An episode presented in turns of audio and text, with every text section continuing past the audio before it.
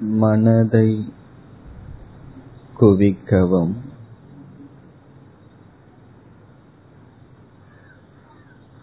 மனதை தூய்மைப்படுத்தவும்.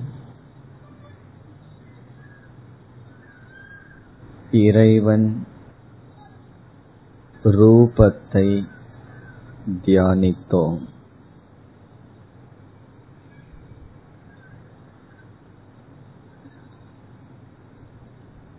இறைவன் ரூபத்தை மனதில் பார்ப்பது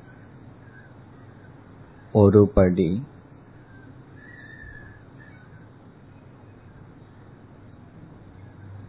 அடுத்ததாக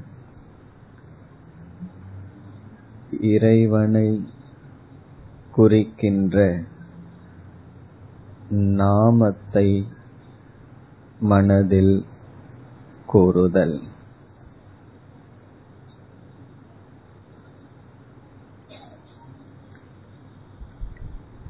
இனி நாம் ரூபத்திலிருந்து நாமத்திற்கு வருவோம்.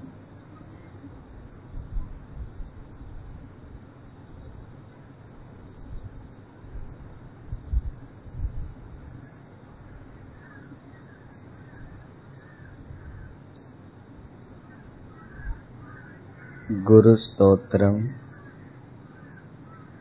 அல்லது கீதா தியான ஸ்லோகம் அல்லது நமக்கு தெரிந்த சில ஸ்லோகங்களை மானசீகமாக பாராயணம் செய்தல்.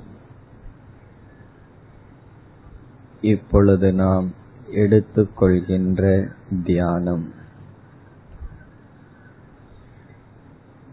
அவரவர்களுக்கு தெரிந்த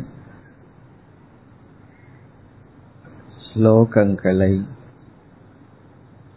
மெதுவாக மனதில்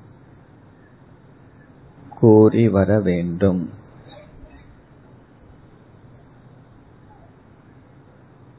இதை மானச பாராயணம் என்று கூறுகிறோம்.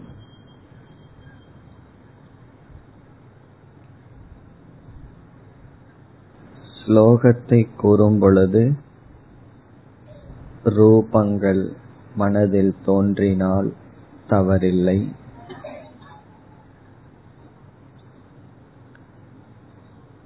இப்பொழுது நாம் அவரவர்களுக்கு தெரிந்த ஸ்லோகங்களை அது தமிழ் பாடலாக இருக்கலாம் சமஸ்கிருத ஸ்லோகங்களாக இருக்கலாம் எந்த மொழியிலும் இருக்கலாம். மெதுவாக மனதில் பாராயணம் செய்வோம்.